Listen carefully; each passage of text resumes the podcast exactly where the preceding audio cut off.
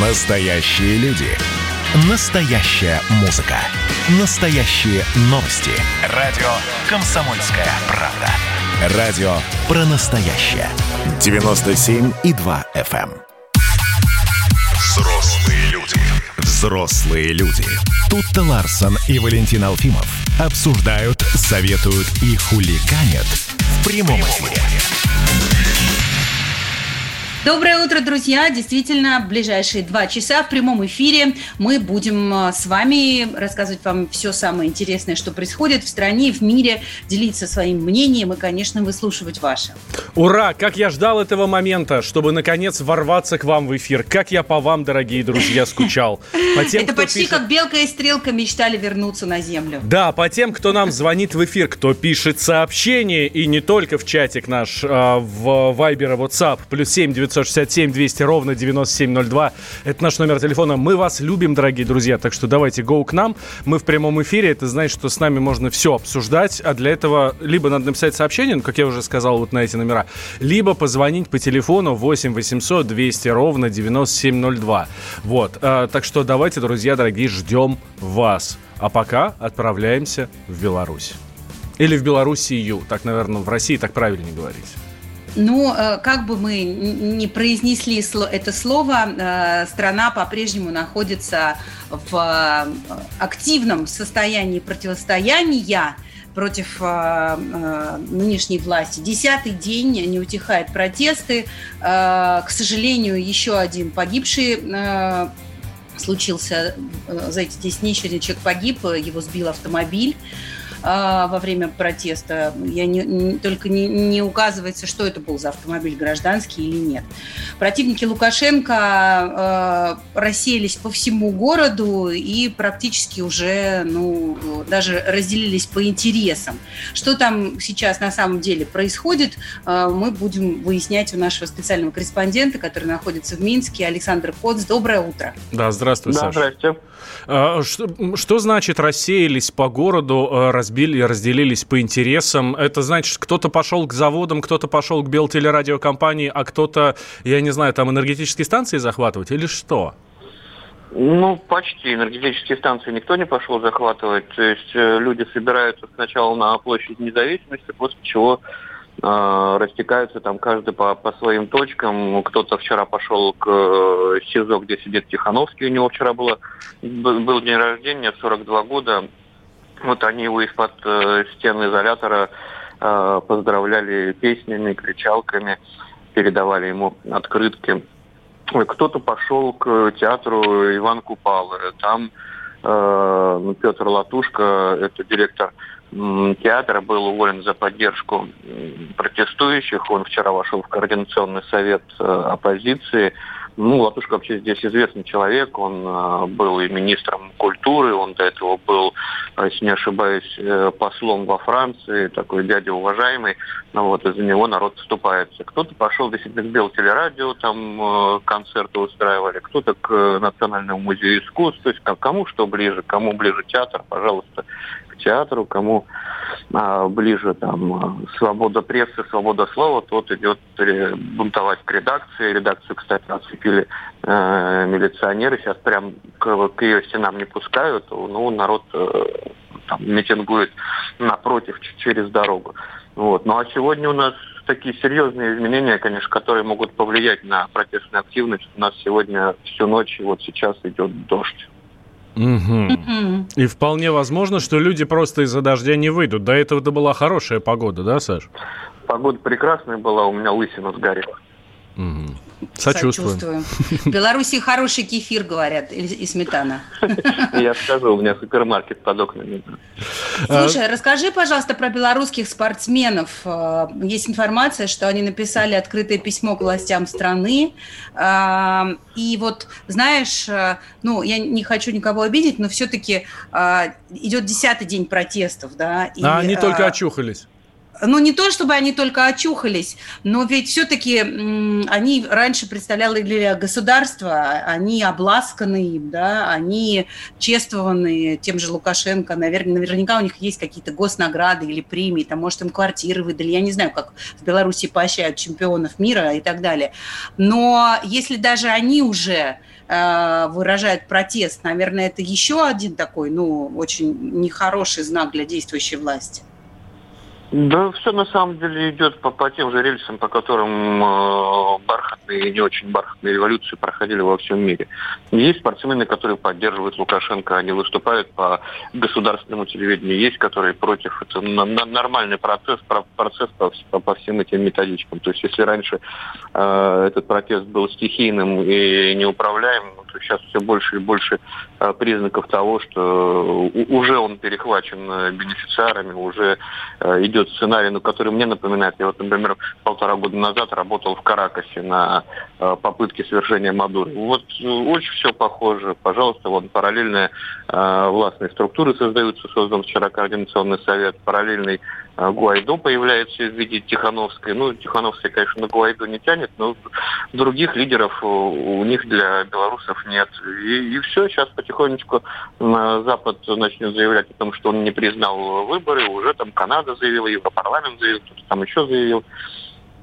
Вот, потихонечку начнут признавать э, вот эти параллельные структуры, затем начнут э, замораживать активы белорусские за границей и передавать э, ключи от них э, оппозиционным деятелям и так далее, и так далее. То есть это такой процесс э, свержения власти, который запущен, его уже никто не остановит. Вопрос в том, чем, чем все это кончится, и сможет ли удержаться Лукашенко, как, как это сделал Мадуро. Ну, собственно, вчера Мадуро-то э, как бы опирался всегда на бедные слои населения на силовиков. Ну, здесь примерно то же самое. Правда, вот э, рабочих потихонечку из-под Лукашенко выбивают заводчан. Ну, остается село, которым сейчас совсем не до э, протестов, потому что у них сейчас э, уборка урожая идет. Ну, вот. ну и силовики, естественно. В сторону силовиков он вчера сделал реверанс, подписал э, приказ о награждении. Там 300 человек от командиров, начальников до водителей автозаков наградил э, медалями. Причем в пресс-службе МВД уверяют, что документы на них еще в марте подавались до э, волнений. Но вот тоже, да, выбрать момент, подписать именно сейчас, когда все злятся, ну, то есть таким образом он показывает силовикам, что он с ними, что он их, как Янукович, в свое время не сдаст, э, что они в одной лодке. А, кстати, вчера такая деталь. Силовики начали ездить по городу. Ну, раньше просто ездили колонны, вот автозаки там или еще машины. Теперь они вывешивают государственный флаг Белоруссии. А, сверху и катаются с этим флагом. То есть как-то вот в, в пику, в пику бело-красно-белому это вот такой уже пошел, пошел такой раскольчик э, в белорусском обществе. А, Саш, Саш, вот ты честно жду, что э, кто-нибудь из э, тех, кого будут награждать, откажется от этой медали или там от похвальной грамоты. Очень или что там. Что? Очень сомневаюсь, что такое случится. Да. А, Саш, ты на, начал уже сравнение с другими странами, ну вот с э, Венесуэлой, да, наверное, можно сравнивать, хотя, ну, это не совсем наше, а если сравнить э, с Украиной, если сравнить даже не столько Беларусь с Украиной, сколько Лукашенко с Януковичем, здесь э, есть э, точки, где он наступает на те же самые грабли?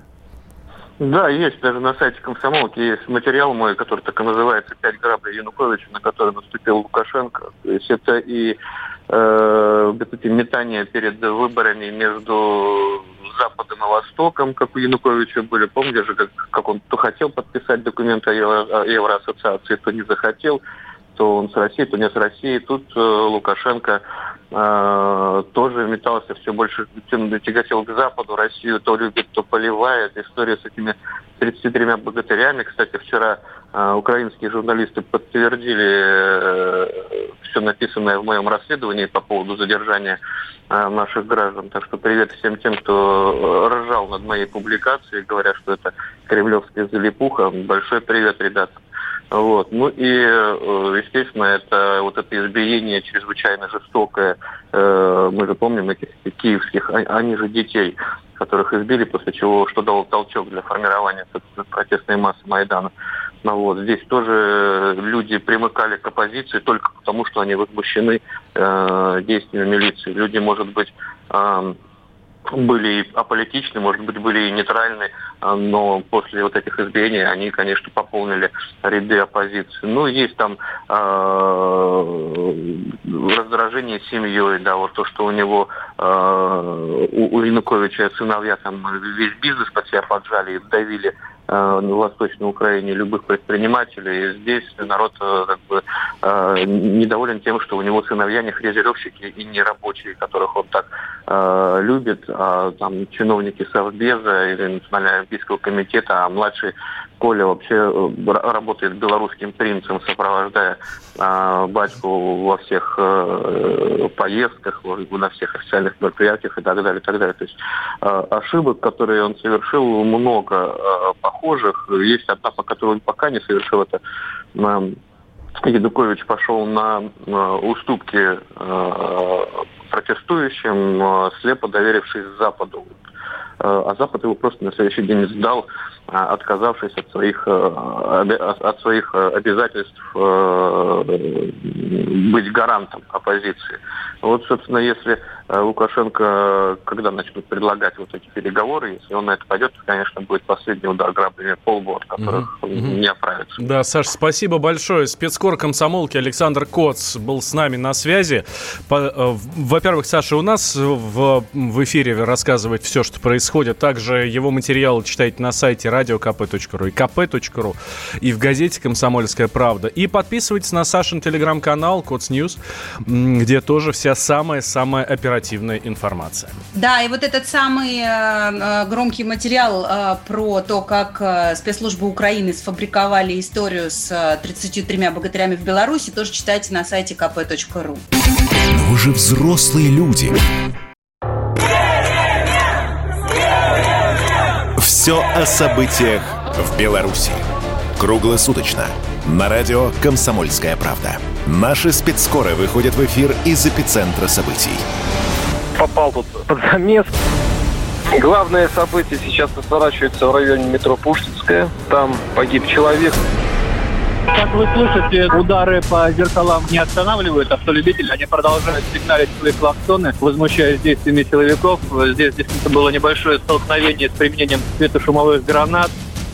Жители республики делятся своей болью. Мы бездорожье отходим. Они на нас идут с дубинками, с щитами и с гранатами. Политики, журналисты и политологи дают самые точные прогнозы – точка невозврата пройдена, она как раз начинается, когда проливается первый кофе уже. Там действует закон, кто первый выстрелил, тот и не прав. Вообще на Лукашенко есть ровно один человек, который может на него повлиять. Вот как он сказал, что сын часто с ним не соглашается. Военные должны про это серьезно думать, вот как до Коли добраться и повлиять.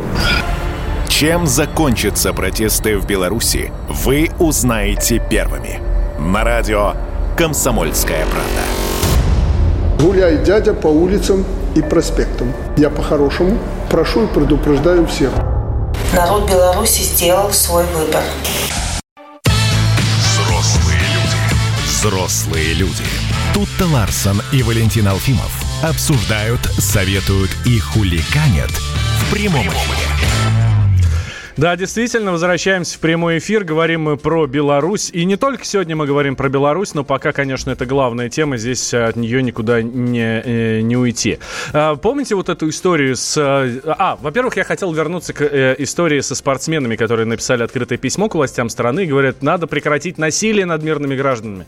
Елки-палки, товарищи, хорош, вы где были? Насилие было первые три дня, сейчас вообще никого уже не принимают. Даже возле, возле СИЗО митингуют, и там никого, никого не забирают, ничего не происходит. Ну, есть один погибший, да, но, правда, его обстоятельства смерти мы пока не знаем. Ну, как погиб там первый, да, у которого якобы взорвалась граната в руке. Это, это понятно, это, конечно, ужас-ужас. Вот. Сейчас уже никого не принимают. Вы тут выступаете против насилия. Хорош. Я напомню, что Дарья, что Дарья Домрачева это величайшая просто э, белорусская биатлонистка, которая сейчас замужем за Оли Айнером Бьорн Далином, да, вот, она бог знает когда, чуть ли не с первых дней написала у себя в, фейсб... в Инстаграме пост по этому поводу. Так что, слушайте, ну, раньше надо было раскачиваться. Еще ну, история. Раньше непонятно было, чем, чем дело кончится. Да, да, да. Еще история, да. Помните вот этих вот диджеев из Киевского сквера, которые на детском празднике, когда пришли туда митингующие, а, включили перемен Виктора Цоя, да? Их же приняли. приняли да. да, их же приняли, причем там очень так неплохо посадили. Ну, как обычно это в Беларуси бывает. Вот. Так вот. Бывало до сих пор. Да, да, да, да, да, да, спасибо. Вот. Так вот, э, их э, выпустили, они вышли на свободу, зовут их Владислав Соколовский. Это не тот блогер Влад Соколовский, который у нас тут в храме прикуривал, нет. Э, и Кирилл Галанов. Так вот, они благодарят всех за поддержку. Им на помощь собрали 30 тысяч долларов. 30 тысяч долларов, слышали? Вот. Говорят, что себе деньги оставят, но не все. Ну, такие чисто на покрытие издержек на случай ухудшения ситуации. Ну, в общем, такой золотой парашют себе оставят. Остальное Остальную сумму обещают раздать семьям погибших и тем, кому нужно лечение после действий силовых структур. Давайте сейчас услышим вот этого самого Владислава Соколовского, диджея. Хочу поблагодарить всех за помощь, за поддержку. Благодаря вам нас выпустили, с нами все в порядке. Мы знаем, что для нас была собрана большая сумма денег. Вчера я и Кирилл разговаривали на эту тему, как поступить с ними. Пришли к такому решению, что большая часть из этих денег пойдет на помощь людям, которые пострадали в результате действия силовых структур. Часть денег мы оставляем на покрытие издержек и на случай ухудшения ситуации вокруг нас. Это был диджей Владислав Соколовский, э, задержанный за песню «Перемен», которую он включил в парке в первые дни протеста, э, и даже до, до выборов еще.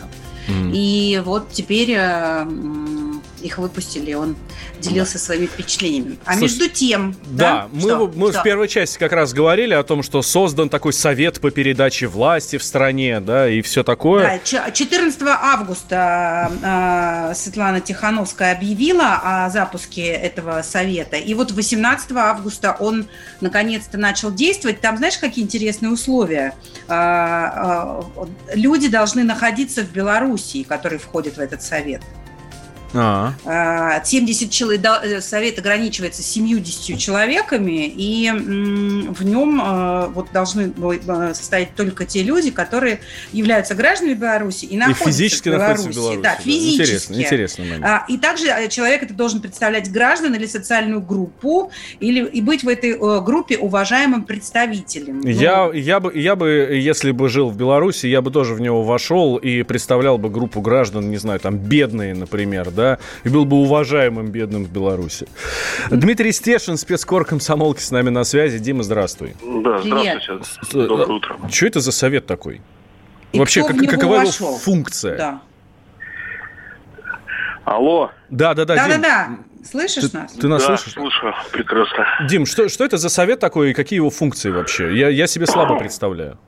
Но это альтернативный орган власти, э, то есть, ну, это одна из задач цветной революции по методичкам создания альтернативного госаппарата, э, дублирующего, ну, э, официальные легитимные государственные власти. Ну, с тем расчетом, что рано или поздно настоящая власть к ним потихонечку перетечет. Но вот здесь создали такой же совет, и я вот посмотрел, там вот большинство людей, нам, россиянам, да может быть и в Беларуси, никому ни о чем не скажут. Но вот э, Светлану Алексеевич мы знаем все, да, это удивительная женщина, она всю жизнь пишет на русском языке, она по получила Нобелевскую премию за произведение на русском языке, но русский язык она ненавидит. А в 2016 году в интервью агентству «Регнум», которое Алексеевич запретил публиковать, но его все равно опубликовали, потому что имела диктофонная запись. Вот. Она сказала, что, в принципе, ничего ужасного нет в запрете русского языка на Украине, и пусть на нем говорят за стенами учебных заведений, а все преподавание должно вестись на украинском языке. И, в принципе, она э, нет сомнений, что в Беларуси, наверное, она сделает то же самое. Но еще она там много чего наговорила вот, ну, то Москве, например. Я недавно вернулся из Москвы, застала там майские праздники. Слышала, как неделю гремели по ночам оркестры и танки по мостовым. Ощущение, что была не в Москве, а в Северной Корее. А, или там о русских. Мы имеем дело с русским человеком, который за последние 200 лет, почти 150 лет воевал и никогда не жил хорошо. что тоже как-то вот странно. А вот Алексеевич, мне кажется, она главное самое медийное лицо в этом координационном, координационном совете. И нет сомнений, что, наверное, а, ее идеи будут притворять в жизнь. А помимо нее, кто там еще находится? И вот мы э, много раз говорили в эфире э, с, просто с простыми гражданами Беларуси, и все они говорят, что мы вот здесь а, совершенно не против России, мы очень даже э, хотим с Россией продолжать хорошие да, отношения. Да, я слышал такое много раз в разных странах, вот. где я работал ну, в цветных революциях, да. Обычно, а те ну... люди, которые в Совете, они поддерживают эту точку зрения? Ну, смотрите, там ну, есть Павел Беловуз, как он себя называет, через букву «Б» в соцсетях. Он директор магазина, который продает национальную атрибутику и наклейки протеста. Вот. Магазин сейчас закрыт, но не знаю, может быть, он рассчитывает, что потом получит там крупный госконтракт на новый флаг Беларуси с погоней. Это можно озолотиться. Потом, значит, правозащитник Олесь Беляцкий осужденные за 4,5, на 4,5 года за сокрытие доходов в особо крупных размерах. А, э, просто э, в первом десятилетии 21 века э, в Беларуси кто-то проводил очень крупную аферу обналичку денег через международные кредитные карты. Там в этой системе были там задействованы сотни людей занимались этой обналичкой, но отловили вот одного Олеся Беляцкого, причем сдали его условно свои же, э, Литва и Польша, передали белорусским спецслужбам банковские данные. У него там около двух миллионов долларов на счетах лежало. Вот, такой интересный человек, интересный правозащитник. Вот, но а, когда выпускали его из тюрьмы, его а, встречали, ну, не знаю, как Солженицына, когда он ехал там по Российской Федерации на поезде, да, из Москвы в Владивосток. Как титана мысли и отца белорусской демократии. Ну, вот, сын у него очень интересный, Адам, он учился в Польше и ничего мне не придумал, как а, в Освенциме перерезать горло барану и написать на простыне кровью барана слово «любовь». Ну, вообще гениально. Вот. А, чтобы вектор был понятен, туда, значит, в этот совет вообще какую-то карнавальную барышню затащили, которую зовут Ал Алана Гебре Мариам. Она афро-белорусская, не знаю, наверное, единственная на всю Беларусь, вот ее где-то нашли. Вот. Чем Это чтобы занимает... показать, что они мультикультурные и Black да, Lives да, Matters. Да. Э, да, чем она занимается, непонятно, но сейчас можно кормиться и так называемым активизмом, там, в, в кавычках. А, благо грантов хватает. Алана уже прославилась, отличилась тем, что ее э, судили за несанкционированный митинг против интеграции с Россией. Вот. Ну, в, в целом понятно, что... Тенденция понятна, да. Да, с этим координационным советом. Дим, слушай, вот и смотри еще, если коротко, насколько я знаю, на Украине существует какая-то власть крымская, там то ли глава республики Крым, есть, то ли есть, еще есть. что-то. Вот и, мне, и честно говоря... Есть, и э, прокуратура есть даже крымская. Во, во. Вот мне, мне кажется, что это что-то очень похожее, нет? То есть, ну, это орган, который, ну, вообще ничем не занимается. Ну, так мне, же здесь, мне, нет? Мне это напомнило историю с, с э, подавлением Болотной, когда после открытых значит, уличных протестов перешли к вот этой псевдобюрократической возне. Помните, тоже какие-то советы э, организовывали, куда входили все, там, от Лимонова, я не знаю, до Гозмана и Немцова, и все это закончилось ничем. Ну, в общем, протест слился сам по себе. Я надеюсь, что здесь ну, что-то, что-то подобное. Угу. Да, спасибо большое. Да. Будем следить за работой Координационного совета. Э, и очень интересно, а, как, как все это будет э, взаимодействовать, все эти люди будут взаимодействовать с Тихановской, которая не находится в Беларуси. И которая не входит в этот Координационный совет. Ну, потому что она просто физически туда не может входить, да? Но координационный совет-то создан для того, чтобы передать власть ей. Поэтому входит, не входит, тут уже без разницы. Я так поняла. Я, ну, может быть, я ошибаюсь, но тем не менее. Э, в общем, тут замысловатый какой-то с одной ну, стороны, замысловатая схема, а с другой стороны, видишь, Дмитрий говорит о том, что наш корреспондент Дмитрий Стешин говорит о том, что прям по методичке а, развивается ситуация по сценарию цветной революции. Интересно, что про вот эти методички, да, говорит не только Дима Стешин, большой специалист в цветных революциях, ну, который на многих революциях побывал и освещал их, но и Саш Коц, и, ну, это мнение двух разных людей, пусть они э, работают в одном издании и занимаются примерно одним и тем же делом, но это совершенно разные истории. Да, а, так что, ну, вот после этого сейчас нам кто-то будет говорить, что этот протест ниоткуда не раскачивается, кто-то после этого будет говорить, что, что это не цветная революция. Ребят, ну вы серьезно, что ли? Но вы же взрослые люди.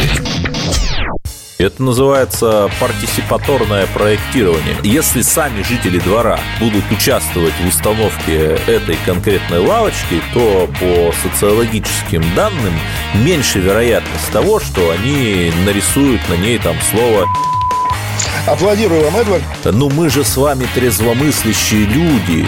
Эдвард меня убедил, что это нормально. Отдельная тема с Олегом Кашиным и Эдвардом Чесноковым. На радио «Комсомольская правда». По будням в 9 вечера по Москве. Тоже мочить в сортире, но других и не так. Взрослые люди. Взрослые люди. Тут-то Ларсон и Валентин Алфимов обсуждают, советуют и хуликанят в прямом эфире. И это прекрасное утро мы начинаем в компании группы Черкизова. Черкизова – это один из ведущих брендов мясной продукции в стране. Компания заботится о качестве продуктов. Собственная кормовая база, свои фермы, современное производство, доставка готовой продукции, в конце концов, в торговые точки. И контроль на каждом этапе производства гарантирует качество продуктов. Ежегодно продукция Черкизова становится лауреатом престижных премий за высокое качество. Радио «Комсомольская правда». Между тем становятся известны подробности того, как будут начинать учиться в школах наши дети в условиях, в новых условиях пандемии. А, пока неизвестно, каким будет учебный год до конца года, но начало более-менее уже предсказуемо. Линейк не будет, но дети пойдут учиться в школу очно. А, Роспотребнадзор а, придумал особые правила, которые надо будет соблюдать.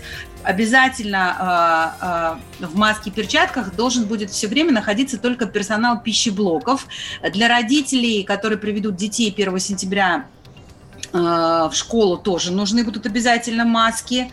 А, причем, кстати, оказывается, не везде в стране отказались от торжественных линеек. Где-то они будут проходить, но только на открытом воздухе. Но в, Мос- а, в Москве уже отказались. В Москве линейки Да, и вот и вот вчера, э, позавчера стала э, доступна информация о том, что педагогам придется вести все-таки уроки в масках. А не просто надевать маску, когда ты непосредственно близко общаешься с учеником, который отвечает у доски, допустим, а вот прям-таки стоя у доски, э, общаясь с классом, несмотря на то, что ты там находишься от ребят на расстоянии 2 метра, тебе все равно придется маску надевать. И учителя на этот счет уже довольно сильно напрягаются, потому что сложно себе представить, как можно вести урок, особенно в младших классах в средствах индивидуальной защиты, потому что ясное дело, что ну, лицо учителя э, это ну, все, это маяк, ориентир, это как бы, ну, для ребенка сигнал к чему бы то ни было. То есть, ну,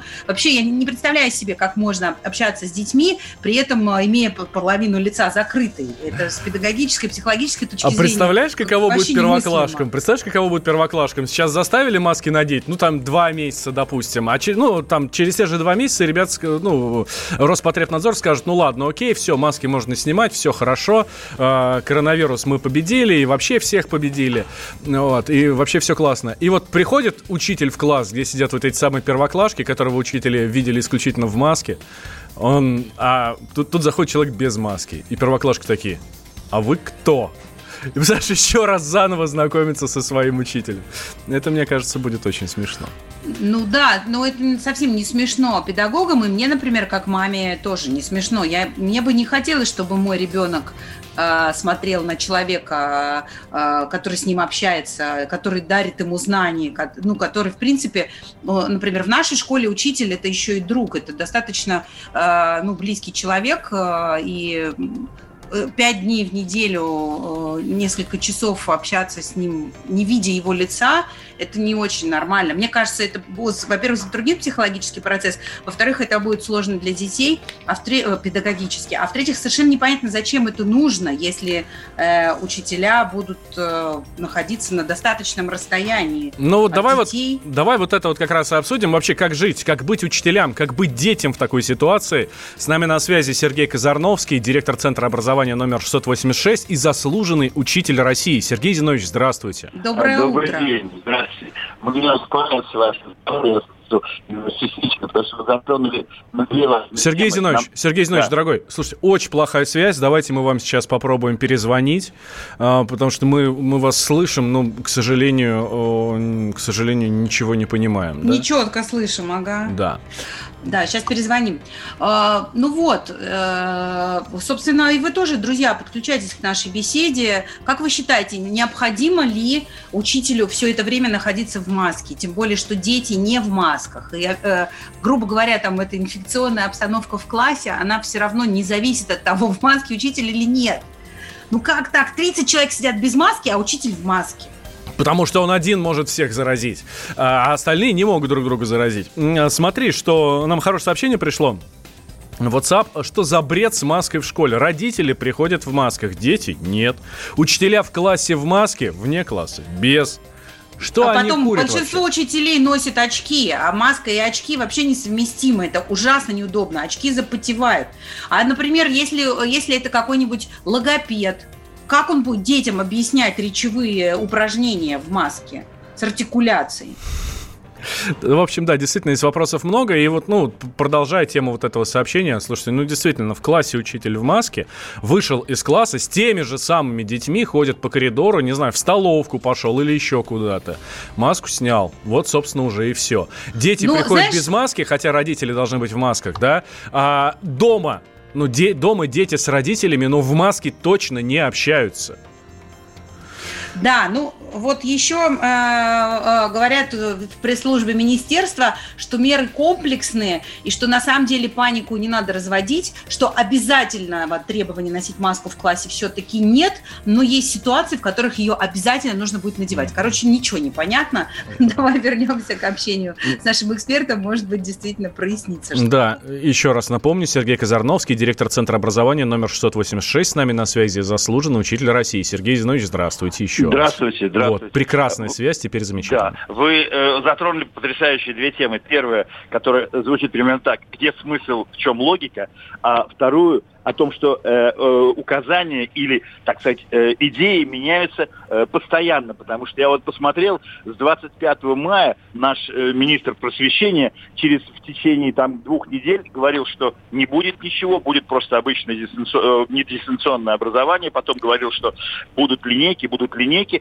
потом сказал, что опять линейки не будут, а вчера на сайте э, Министерства просвещения э, было написано, что будут гибридные линейки по классу должны быть или там по параллели. Вот. А по этому поводу я хочу сказать, что я наблюдал вчера вечером в школе. Я достаточно поздно оттуда уходил и вдруг увидел, как э, группа восьмиклассников вышла, зашла на территорию школы, пошла смотреть новые, как сделали спортивные там площадки и так далее. Я вышел во двор, а увидев меня, они побежали, бросались, обнимали меня, а потом спросили, можно по школе пройти? Ну, говоришь, ходите. Ко мне подходит завуч, увидела их, они стоят и гладят шкафчики, где их находятся вещи, понимаете? Они пять месяцев не видели друг друга. Они пять месяцев не видели учителей. И это главное событие будет, которое будет 1 сентября. Будет линейка или не будет, ничего это не изменит.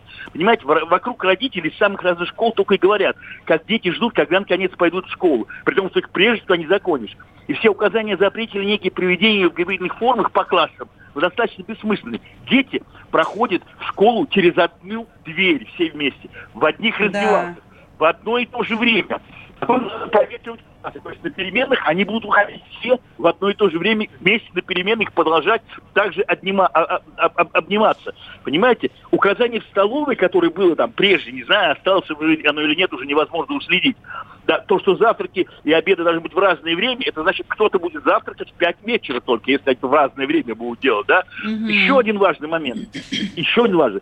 Бесконечные декларации правил поведения в метро или общественных местах, магазинах, да, при массовом игнорировании их, они говорят просто про профанации правил. Это очень сильный антивоспитательный акт, на мой взгляд. Более на фоне которого вот этот новый закон о воспитании в школе просто теряет смысл. Дети еще не читали Салтыкова-Щедрина про строгость законов, который смягчает необязательство да, исполнения. То есть, иными словами, можно воспитать еще поколение, которое, ну, правила которые необходимы для регулирования отношений, должны становиться нормой, помогает жизни. А сегодня они понимают, что ничего подобного. Это все ерунда, потому что сколько в последнее время массовых мероприятий было проведено. Телевидение показывает праздник э, выпускной в конце июля, там, когда-то он там был, июне, там, июля, не помню точно, э, где собирали в парке Горького огромное количество детей. Там шел марафон до утра, там, Первого канала. Все без масок. Абсолютно все без масок. Спортивный марафон 17 тысяч проходило там в Лужниках все без масок. Никто в, ну, в общем, вы считаете, что все это профанация и имитация бурной деятельности, да? Тут есть одна вещь, одна есть вещь очень важная, мне хотелось бы сказать. Наличие, все-таки, на мой взгляд, маски у учителя в какой-то момент – это некий знак того, что все-таки эта э, опасность существует. Все-таки мы солидаризуемся с ней. Вопрос технологический. Вы, я слышал, говорили правильно, как учитель без маски и так далее, и так далее. Знаете, ну, э, это, это действительно, когда все в одном помещении находятся, это трудно. Либо вообще закрывать тогда школу, либо вводить, не знаю, там, реальный карантин, чрезвычайное положение, и тогда об это, это контролировать невероятно строго, чтобы это было понятно. Тогда понятен учитель постоянный в маске. Ну, бывает так, что делать? В аптеках же сидят, мы заходим в магазины. Что там в магазины? Там половина без масок все равно и так далее. Поэтому тут, тут такая штука. Важно сказать, что да, это проблема, да, это есть. Но поскольку мы всех проверяем сейчас при входе в школу, и учителей, и учеников, специально стоят люди с этими термометрами, хотя, конечно, mm-hmm. это не, не спасает ничего. Понимаете? Тут, тут вопрос такой. Все равно надо до детей доносить, а это ну, отправилось стараться, чтобы они это сделали, соблюдали и так далее. Но как в реальной жизни, ну, действительно, может быть сложно. Ну, вот сейчас же приходят родители в школу, они с детьми приходят, и пытаются надеть маску. Они говорят, ну что вы, ну и так далее. Это, это сложно. Конечно, в ней учитель вещи, но принципе, конечно, довести до детей, э, до родителей. Так, Сергей Зинович, Сергей Зинович, у нас, опять а, у нас опять, слышно. да, а, падает связь. У нас Но мы очень... поняли основную мысль. А, это был Сергей Казарновский, у меня просьба. образования 686. Э, Сергей да. Зинович, у меня просьба вам большая. Мы сейчас прервемся буквально на две минуты, на маленький-маленький перерыв. Мы вам перенаберем тогда и продолжим нашу с вами беседу. Она очень интересная. Я смотрю, наших слушателей зацепила. Тогда давайте вот поговорим, о чем они хотят поговорить. Вы же взрослые люди. А Госдума вас еще не запретила? Какие ваши доказательства? Ваши волосы будут мягкими и шелковистыми. Я убью тебя. Лодочник. Я сделаю ему предложение, от которого он не сможет отказаться. Ну, за понимание. Я вот думаю, что сила в правде. У кого правда, тот и сильнее. Прошлое не дает себя забыть. Запахами, музыкой, фотографиями. Мы помним прозвища своих одноклассников, хотя самих их не видели очень давно. Мы до сих пор в памяти бережно храним правила дворовых игр. Все эти воспоминания оживают в программе «Дежавю». Меня зовут Михаил Антонов. По субботам и воскресеньям в 11 часов вечера мы говорим о том, что нас радовало и огорчало. Какими мы были раньше. Давайте вспоминать вместе. До встречи хулиганы. Взрослые люди. Взрослые люди. Тут-то Ларсон и Валентин Алфимов обсуждают, советуют и хулиганят в прямом эфире. Итак, да, действительно, возвращаемся в прямой эфир, э, в, в прямой эфир радио «Комсомольская правда». Говорим о самом важном, что у нас есть, о наших детях, об, об, об их образовании, которое, ну, по идее, должно стартовать. Не, ну не по идее, ладно, стартует уже это абсолютно точно с первого числа.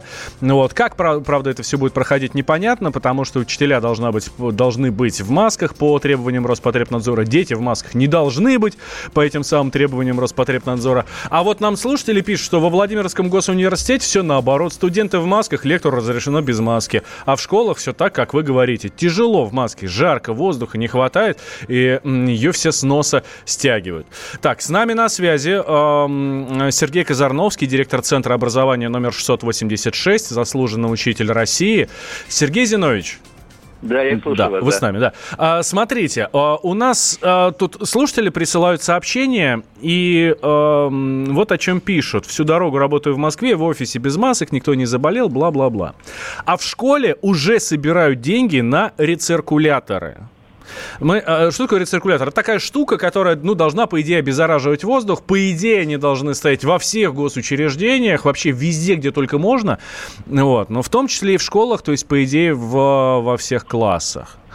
Ну, вообще, насколько я знаю, вернее, это у нас в школе происходит, мы получили достаточное количество самого разного оборудования э, и для мытья рук, септики и, значит, термометры э, специальные и для вот обеззараживания. Вот такой проблемы нет. Это как раз понятные вещи, их можно установить и, это делать. Это, это мне совершенно понятно. Это нормальная вещь. А то, что собирают деньги, для меня, ну, я у себя это не сталкивался, а в Москве. А, я об этом и спрашиваю, что собирают деньги. А дал, могут ли вообще сейчас хоть на что-то, вот именно под вот эту дудку м- коронавируса, на что-то собирать деньги? Мне кажется, это, не, это неправильно, это достаточно серьезная проблема для всего государства. На это, насколько я знаю, выделены достаточные средства всюду и везде. Это же не э, частная школа, если, ну, если частная школа, это другой вопрос, и все равно там должны, должны быть на это средства. Я, ну, я не очень уверен, что это точная информация. Иногда, знаете, родители э, могут, э, э могут все что угодно говорить, честно говоря. Любые фейковые такие вещи вбрасывать. Поэтому я не очень в это верю. Угу. Да, Сергей Зинович, Спасибо большое. Вот именно это хотел, а, чтобы мы от вас услышали, чтобы наши слушатели услышали, что сейчас даже на фоне вот этой всей истории с коронавирусом школы достаточно серьезно укомплектованы, достаточно серьезно защищены, и никто, ничто с вас брать не должен. Э, так, напомню, что у нас на связи был Сергей Казарновский, э, заслуженный учитель России, директор Центра образования номер 686 Московского центра образования.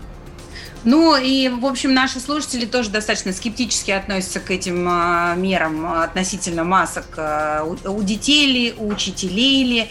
Маска должна быть хирургическая, а не из пятерочки. Это все фигня. Э, даже общественные бани работают без масок. Почему же в школе должны быть маски? Где логика? Как физрук в маске докричиться до школьников? А как тренеру работать в маске с детьми э, на спортивном занятии? Ну, в общем, все это достаточно серьезные вопросы. И э, я э, не, первый раз разговариваю с Сергеем Казарновским в эфире. И он, конечно, обычно очень сдержанный и всегда такой спокойный. А здесь прям слышно, Но это не тот случай. Достало, ага, да. Он уже так эмоционально реагирует реагируют, вот, потому что, конечно, и так э, школа в, в этом году просто перенесла серьезнейший стресс и шок, и добавлять сейчас э, и учителям, и родителям, и детям новых каких-то вводных, которые и так усугубляют эмоциональное, как минимум, состояние, ну и усложняют процесс. Мне кажется, это не очень э, разумная идея. Тем временем, тем временем, вы же помните вот эти вот выплаты на детей до 16 лет, да, когда мы все подавали, э, э подавали заявки на госуслугах, и вам да, прям, да, да. прям бабульки автоматически... получил? А, а, автоматически. Фу, а то. Это прям чуть ли... Там, по-моему, же с 1 июня было, да? Вот прям 1 июня чуть ли не в 10 утра прям чпоньк, смс-чка, и все. Приятно Да, у нас очень. тоже очень оперативно пришли. Вот, да, смотрите, здесь россияне просят продлить на август выплату дополнительного пособия на детей до э, 16 лет. Петицию даже написали на сайте Change.org, э, подписали ее больше 260 тысяч родителей уже. Вот, перед началом учебного года, говорится в документе, ну правильно, подготовка к учебному году, да, сейчас к первому сентября надо дофига что купить. Вот, ну да, началом... только что в новостях говорили, что э, сумма-то вообще довольно кругленькая, там больше 10 тысяч, и э, мы уже не раз тоже слышали в новостях, что примерно на 20% подорожало все, что нужно ребенку к школе за этот год, там канцелярка и одежда, обувь детская. Поэтому эти выплаты бы пришлись очень кстати. Вот. А решение о выплате могут принять после возвращения с Дальнего Востока в Москву главы правительства Михаила Мишустина, говорит сенатор Валерий Рязанский. А нам а, в эксклюзивном интервью, в эксклюзивнейшем, я бы даже сказал, а, интервью «Комсомольской правде» представитель Комитета Госдумы по труду, социальной политике и делам ветеранов Ярослав Нилов говорит, что да, думаю, правительство легко найдет деньги на все это дело. Действительно, это востребованная у абсолютного большинства семей мера, тем более, что перед школой ребенка надо собрать. И это затратная часть для семьи. С учетом в правительстве, возможно, рассмотрят эту инициативу. При этом надо обратить внимание на то, что на помощь могли рассчитывать в том числе и семьи, богатейшие семьи, семьи олигархов которым эти 10 тысяч, ну, абсолютно не нужны. Юридически они имели право эту сумму получить, а с морально-нравственной точки зрения, конечно, этого делать не стоило. Но не все отказались. Поэтому на будущее, полагаю, надо все-таки подумать для того, чтобы семьи богатых людей э, отделить от тех, кто действительно нуждается, и больше и чаще тратить на решение социальных вопросов и на определение дополнительных мер поддержки тем, кто в этом нуждается. Кроме этого, возникла проблема. В случае если родители разведены, то и у одного и у второго родителя возникает право претендовать на эту выплату. Получается, кто первый подал соответствующее заявление, тот и получает. И получилось так, что матери с детьми остались без этой выплаты, а отцы, которые подали вперед, получили. Поэтому на будущее предлагаю все это рассматривать через призму с использованием базы службы судебных приставов в том случае, если есть задолженности по алиментам, прав на получение этой выплаты родитель иметь не должен, а должен иметь э, право тот родитель, который находится в данный момент с ребенком. Это был Ярослав Нилов, председатель комитета Госдумы по труду, социальной политике и делам ветеранов. Да, кстати, я неоднократно слышала такие мерзкие истории, когда мужчина э, просто первый подавал э, на выплаты и все деньги присваивал себе, жене и ребенку ничего не оставлял. Честно говоря, до сих пор не понимаю, как эти люди вообще по земле ходят, но тем не менее, вот э, с одной стороны здорово, да, что такая простая система, просто зашел на сайт, там, бил данные детей и получил денежки, а с другой стороны, видишь, есть нюансы, которые очень, очень для некоторых людей затрудняют процесс процесс получения законных денег от государства.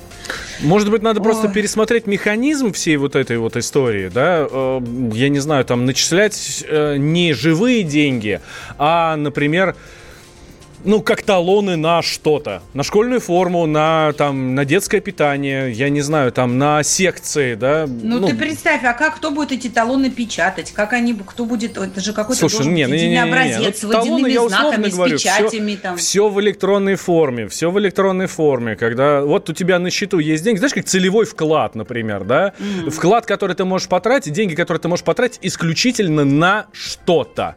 Так и здесь. Почему нет? Слушайте, мы же в 21 веке живем. Ну, хорошо вам, ну, можно придумать какой-то механизм, чтобы вот от вот этих вот ублюдков спасаться.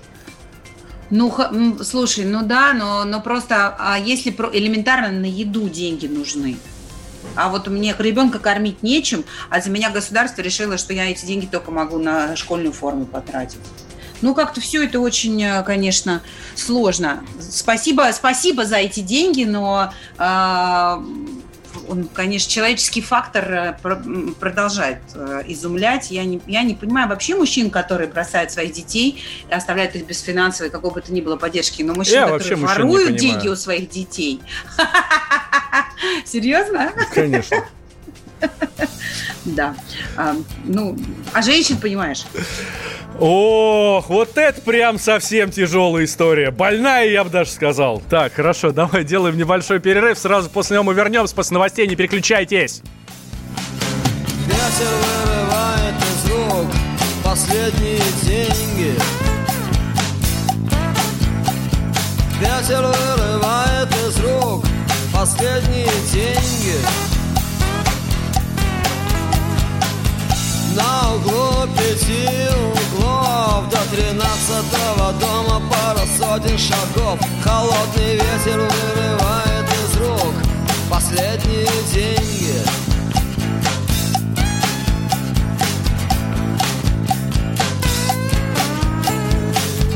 За спиной гитара, а в кармане хлеб. За моей спиной гитара в кармане хлеб. Ветер вырывает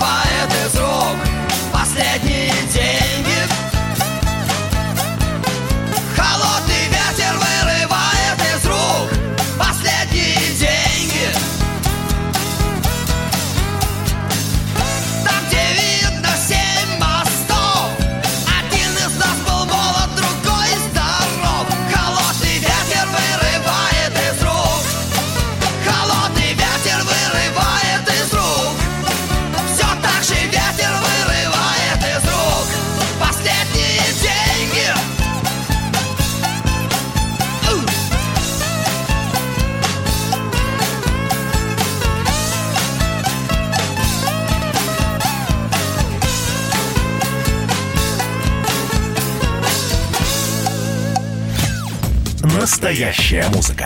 На радио «Комсомольская правда».